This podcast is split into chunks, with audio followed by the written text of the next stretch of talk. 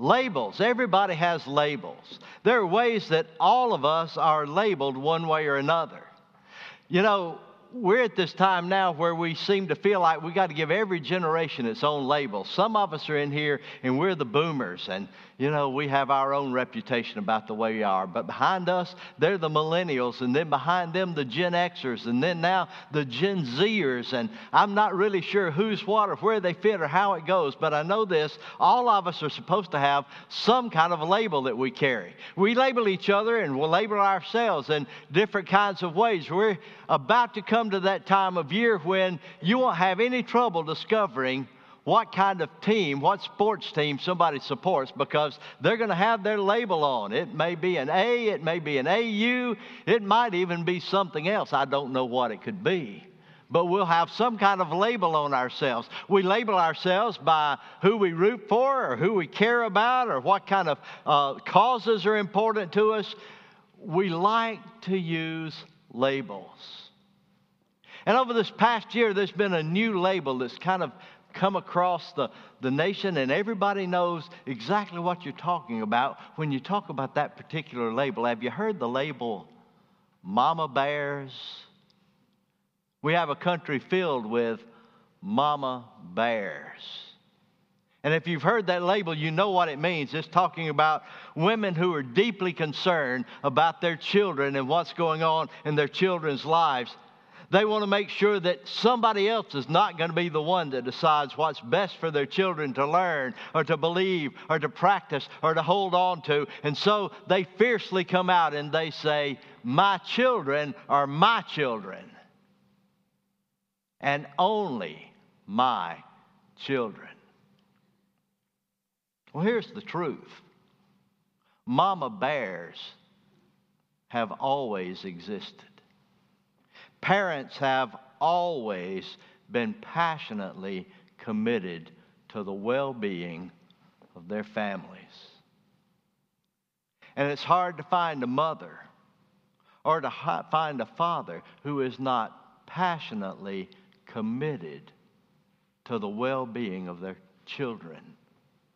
We want to make sure that everything is going right where our kids are concerned. We love them. We want what's best for them. We want them to be better than we are. We want to know that they're safe. We want to know that they're protected. We want to know that they're cared for. We want to know their values are the same values we share. We want to know their commitments are the same commitments that we have.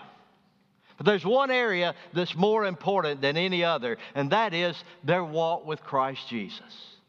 If there's anything that Christian parents care about more than anything else, it is what is my child's relationship with the Lord? We want them to have a deep personal walk with Christ. We understand there is absolutely nothing we can give them that is nearly as important as their spiritual walk with God.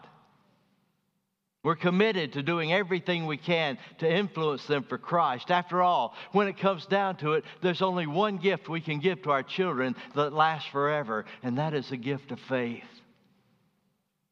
No wonder, as we talk about what it means to pray for your family, it is vital that we make a serious commitment to pray for our kids.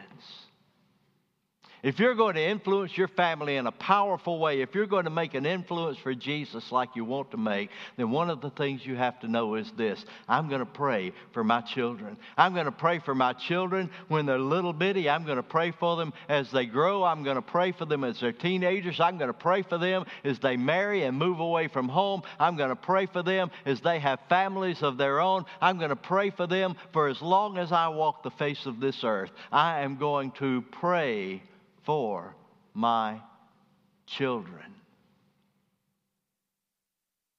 It's the way that God challenges us to live out our lives. To pray that they'll know God's presence and guidance and protection and strength. To know that they'll grow up with a strong Christian worldview. To know that they know the Lord is the one who's never going to leave them or forsake them. We surround them with prayer in their daily life. We pray for the decisions they're going to make, for the depth of their faith. We pray for our children, and God wants us to pray for our children. And why is that? because God Himself has a passionate love for children. Your kids are of huge value to the Lord. Whatever age they are, no matter what's going on in their lives, God desperately cares. I've always known that was true, haven't you?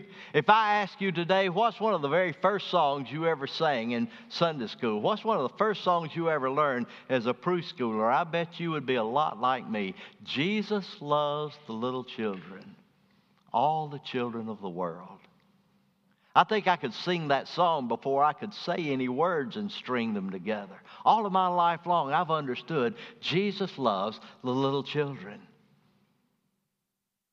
But I never really understood how precious children are to the Lord until I was working on this message. And this is what I decided to do. I, I pulled out a Bible concordance on the screen and and I just asked the question how many times does the Bible use the two terms child or children?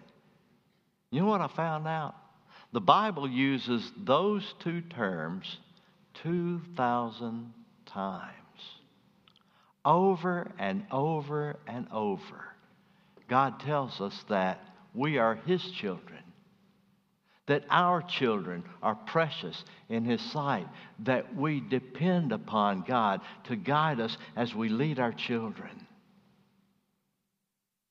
God's love for your children is greater than your own. So here's the million dollar question I want to ask this morning so, how much do you pray for your children? How much do you lift them up to the Lord? Oh, I know there are those times when you pray desperately for your children, when they're going through seasons of crisis, when something really important is going on in their lives, when they're having to make really difficult decisions, when they're having to make choices about the future. Then you pray for your children. But what about the rest of the time? After all, we make time for our kids. We make time to play with them. We make time to help them with homework. We make time to attend their games. We make time to talk to them about what's going on in their lives. Uh, we defend them fiercely. We are committed to their well being. But the real question is but how much do you pray for your children? And at what season of the, their lives do you continue to lift them up? Do you pray for your children long after they've grown up and gone away? Do you pray for your children as they're making decisions, not at the beginning, but through the seasons of their life? You do if you understand some basic truths that you can learn from some of the parents of the Bible. So this morning, I want to challenge you to pray for your kids. And I want to show you what the Bible has to say about this vital subject. The first thing it tells us is this you will pray for your children when you believe that only Jesus has what they need. Here's a question we ask ourselves so, who do you depend on? Who do you depend on the most to provide for your kids? When you're asking, who's going to look after my children's well being, who do you turn to and depend upon? Do I depend upon friends? Do I depend upon church? Do I depend upon school? Do I depend upon myself? Who do I depend upon more than anybody to take care of my kids? The truth is this if you depend upon school, if you depend upon church, if you depend upon other people, if you depend upon teachers, if you depend upon leaders, if you depend upon yourself, sooner or later everybody's going to fall short. Every single one is going to fall short of the goal that God's given them. The time is going to come when even your best is not going to be enough. Sooner or later, the only one who is absolutely trustworthy is Jesus. That's what the Bible tells us. Sooner or later, the only one that is absolutely trustworthy in your life is the Lord. Everybody else is going to fall short. Other people are going to disappoint you. You're even going to let yourself down from time to time. The only one you can trust is Jesus Christ. The Bible tells us that once there was a Syrophoenician woman who believed with all of her heart that Jesus could meet her need. Listen to what the Bible says. It says, From there he arose and went to the regions of Tyre and Sidon, and he entered into a home and wanted, to, uh, and wanted no one to know it, but he couldn't be hidden, for a woman whose young daughter had an unclean spirit heard about him, and she came and fell at his feet. The woman was a Greek, a Syrophoenician by birth. And she kept asking him to cast the demon out of her daughter, but Jesus said to her, Let the children be filled first, for it's not good to take the children's bread and throw it to the little dogs. She answered and said to him, Yes, Lord, yet even the little dogs under the table eat from the children's crumbs. And then he said to her, For this saying, go your way. The demon has gone out of your daughter. And when she had come to her house, she found the demon gone out and her daughter lying on the bed. That's a challenging story from the life of Jesus, isn't it? It seems as though Jesus is being very cruel to a woman who is coming to him with a great need in her life. Her daughter's suffering. She's been attacked by a demon. All she wants is somebody to help. Now, understand, this woman knows she's not part of the family. She's not part of the people of Israel. She's an outsider and she's not sure at all how God is going to respond, but He knows this she needs help. And so she comes to Jesus and she appeals to Him for help. And what does Jesus say? Why should I give you the food when there are other children who belong to the family that ought to get it first? Why should I meet your needs and your daughter's needs when I need to start with the family of God? What in the world is going on? Is Jesus being deliberately cruel to this woman? Is she saying, is he saying to her, Your child does not deserve my care? I'll give my love to somebody else. That's not what's going on at all. This is what Jesus was doing. Jesus was testing her faith. Is your faith in me? Is your faith in me alone? Is your faith in me alone even when it's hard? He wanted to know are you willing to put all of your trust in one place? And is that one place me. And their conversation revealed the truth. She wasn't coming to Jesus because he was a good person or because he was a wise man or because he had helped other people. She came to Jesus on behalf of her daughter because she knew, she knew, Jesus is my only hope. And I love my daughter so much that I'm going to put all of my faith in the power of Jesus to make her well. She knew he was the only one who could set her daughter free. And so she did whatever she had to to bring her child to Jesus. This is what the Bible is telling you and telling me. God is calling you to pray for your children with the intensity of the Syrophoenician woman. Yes, I'm going to pray for my children. Yeah, but are you going to pray for your children as though Jesus is the only one?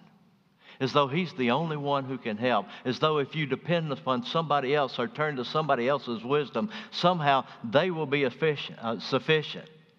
No, you pray. You pray as though Christ alone has what they require. Their needs may not be as drastic or dramatic as that little girl, but they're every bit as real. And there are times when you need to pray for your children, and you need to pray for your children as though the Lord's the only one who has the answer, as though the Lord's the only one who has the power, as though the Lord is the only one who is sufficient. And so, rather than turning anywhere else, you turn to Him. You turn to Him as though there is nobody else that can make a difference. And your prayers will come alive when you specifically bring your children's need to the Lord and pray as though the answers are in His hands. We pray for our children as though nobody other than Jesus can meet their needs.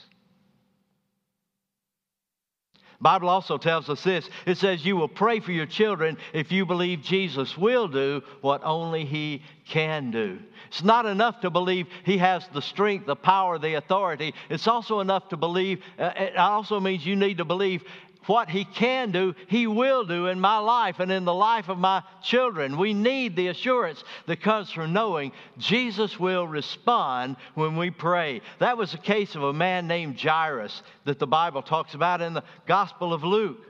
Let me remind you about that story of a man who came to Jesus, and he also had a daughter, a daughter with a great need. Listen to what the Bible says Luke 8, verse 40. So it was when Jesus returned that the multitude welcomed him, for they were all waiting for him. And behold, there came a man named Jairus, and he was a ruler of the synagogue. And he fell down at Jesus' feet and begged him to come to his house, for he had an only daughter, about 12 years of age.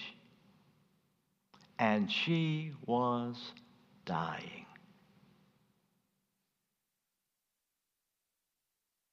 Can you imagine the desperation? In that father's heart. There was only one reason Jairus rushed to find Jesus that day. He was sure that the Lord could do something, and that he would. He came to ask the Lord to intervene in a powerful way. And so he came to Jesus and he said, Here's the problem I have at my house right now is my daughter. My daughter is dying. I need your help. I desperately need your help. I've tried every other thing I could imagine. I've listened to every other voice that I could hear, but none of them have helped me. I need to know, Lord, will you help me? And Jesus began to make his way toward Jairus' house, but as they made their way, there would be times when Jairus would have a reason to doubt. You see, before the day was over, Jairus would encounter a number of challenges to his confidence in Christ.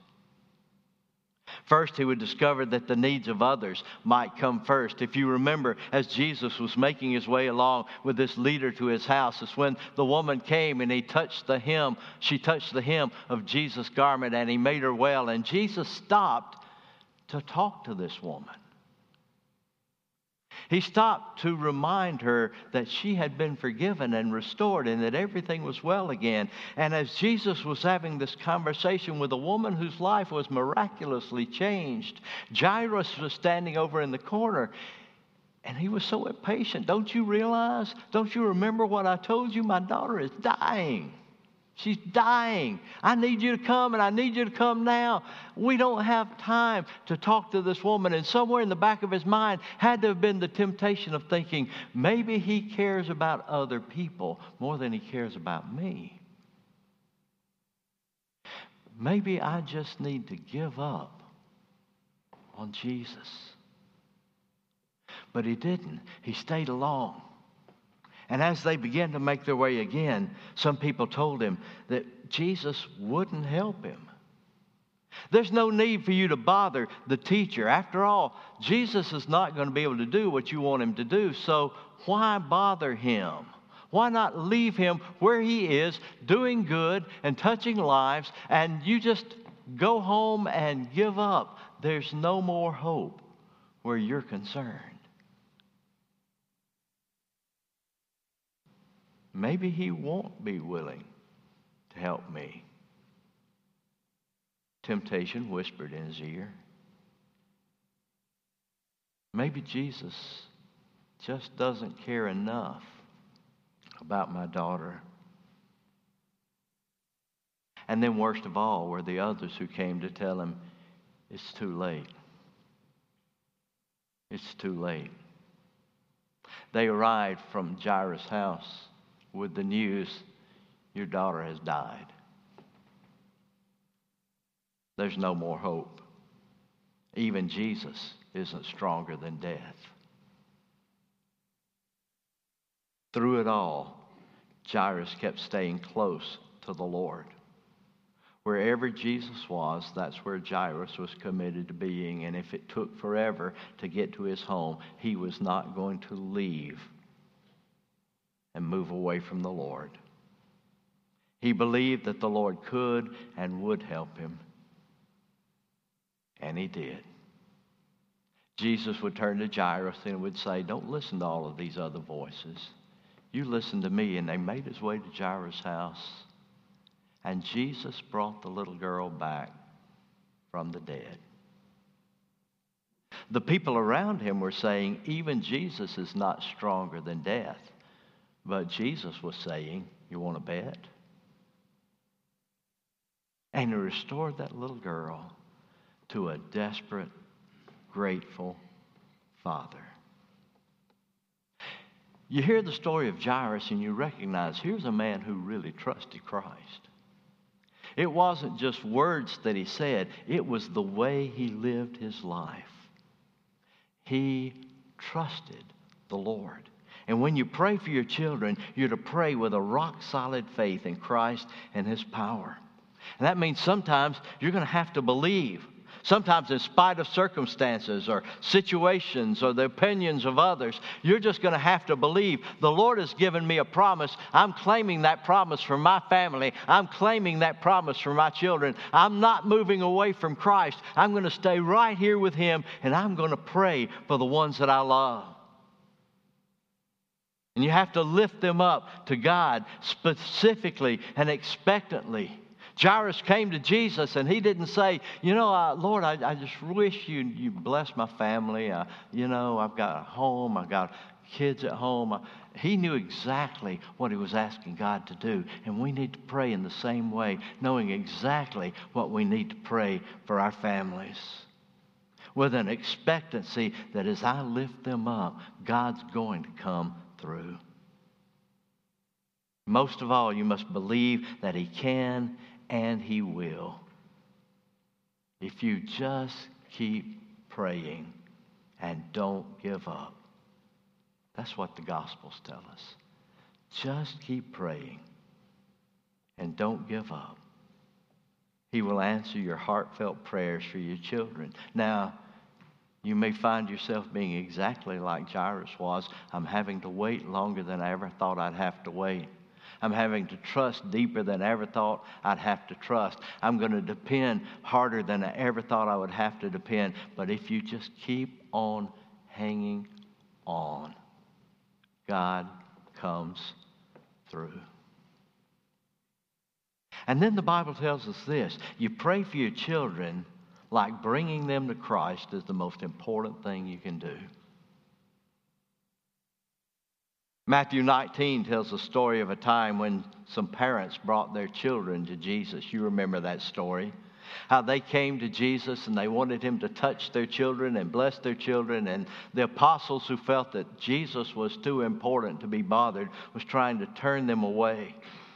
These parents wanted their kids to experience his touch. They wanted them to receive his blessing. They wanted them to be touched by Christ as only Christ could touch them. But his followers thought, there are other people more important than your children. Jesus set them straight. Let the little children come to me and do not forbid them. What was Jesus saying? There's nobody more important in my life than your kids. Don't say, I'll bring my kids to him later on. Or don't say, I'll wait until there's a critical need. Instead, Jesus says, let them come to me. There are two things you should always pray about for your children. The first one is this that they will personally experience His touch. You need to pray for your kids in the same way that those parents were praying for their, their kids so long ago. I just want them to know what it means to be touched by Jesus Christ. Now, that's a salvation issue, but it's also an issue of knowing how close He is. And we pray for our family, and this is what we pray Lord, help them know how much you care, how close you are, how much you want to help. Lord, help them to experience your touch. And that's the second thing you should always pray. Pray that they will experience His blessings every day. Pray that from day to day they will know what it means to be in the presence of God and experiencing His touch, to recognize it really is a very personal thing. It's a very immediate thing to know that the Lord is with you. And is there anything more important you can pray for your family than to pray, Lord, help them to know how close you are. Help them to know how much you care. Help them to know that you really are the only one that matters. Help them to know you and your blessings. There's one last thing this morning. So important. And as you pray for your family, as you pray for your children, pray that your children will see you coming to Jesus all the time. Lord, I want to pray this. I want to pray that as I lift up my family and as I pray for them to know you and to follow you the way they should, I want to pray that you'll let me be an example. Let my walk be a walk that leads them towards you. Your children need to know that you have a close, real relationship with Jesus. They need to know how much you care. They need to see you walking with Christ daily. So you pray, Lord, let my life be a living witness. Three little boys were playing together one day and they began to debate about whose dad was the most important dad. And one of them said, Well, without a doubt, my dad is the most important one because my dad had a meeting last week. My dad had a meeting last week with the governor. Second one said, Well, that's nothing my dad's the most important because there was a day one day when my dad was actually able to go to the White House and he met the president. Finally, the third little boy spoke up and he said, No, no, my dad's the most important. My dad knows Jesus. And that's what we pray my dad, my mom knows Jesus because I've seen them walking with him. So you pray for your children. Pray that they'll experience his touch. Pray that they'll go through that season of salvation when they trust Christ as Savior and Lord. Pray that they'll experience His blessings and that they will know it is Him. And most of all, pray that they'll make a serious commitment to walk with Him because they've seen you walk with Him. Pray for your children. And that's God's call on our lives. As we pray for our families, we pray for those that God has placed under our stewardship and our care because nobody else has the privilege you have of praying for your children. Whoever they are, and wherever they are, and whatever age they happen to be, and whatever's going on in their life, you've been given a primary stewardship, and it is to raise them to know and follow Him and to pray for them that they will experience his presence in a powerful way. But most of all, to pray that they will have a saving experience with a loving God and a Savior who died for them so that they could know Jesus and live with Him forever in heaven. Pray for your children. Maybe you're here today and you're not a believer. You've never given your life to Jesus. I can promise you this somebody's been praying for you. They've been praying that you would come to that moment when you receive Jesus as Savior. Maybe you're here and your parents have raised you in church and you've been here all the time, but you've never made that commitment to Christ to ask Him to be your personal Savior and your personal Lord.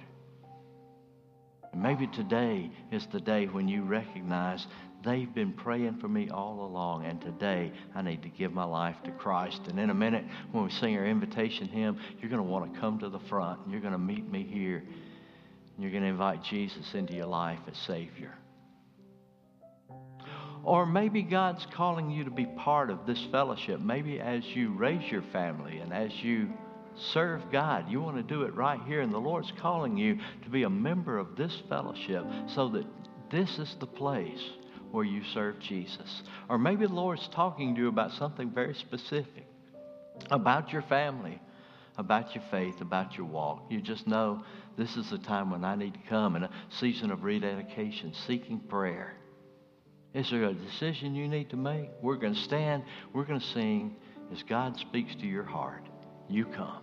Let's stand together.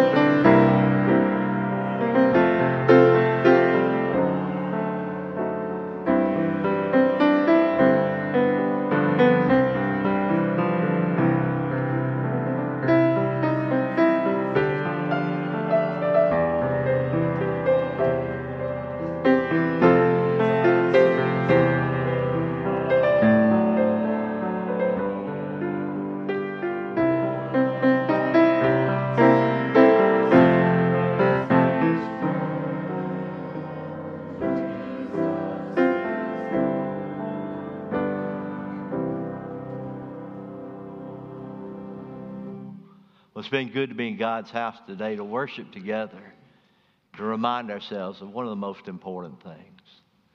Let me encourage you again, be back tonight at 5 o'clock. You're going to be blessed to see what our uh, children were accomplishing this past week and what a wonderful time it was. And you want to be part of that. We're just so grateful for such a great week. Let's bow together, let's pray, and then we'll have one last song.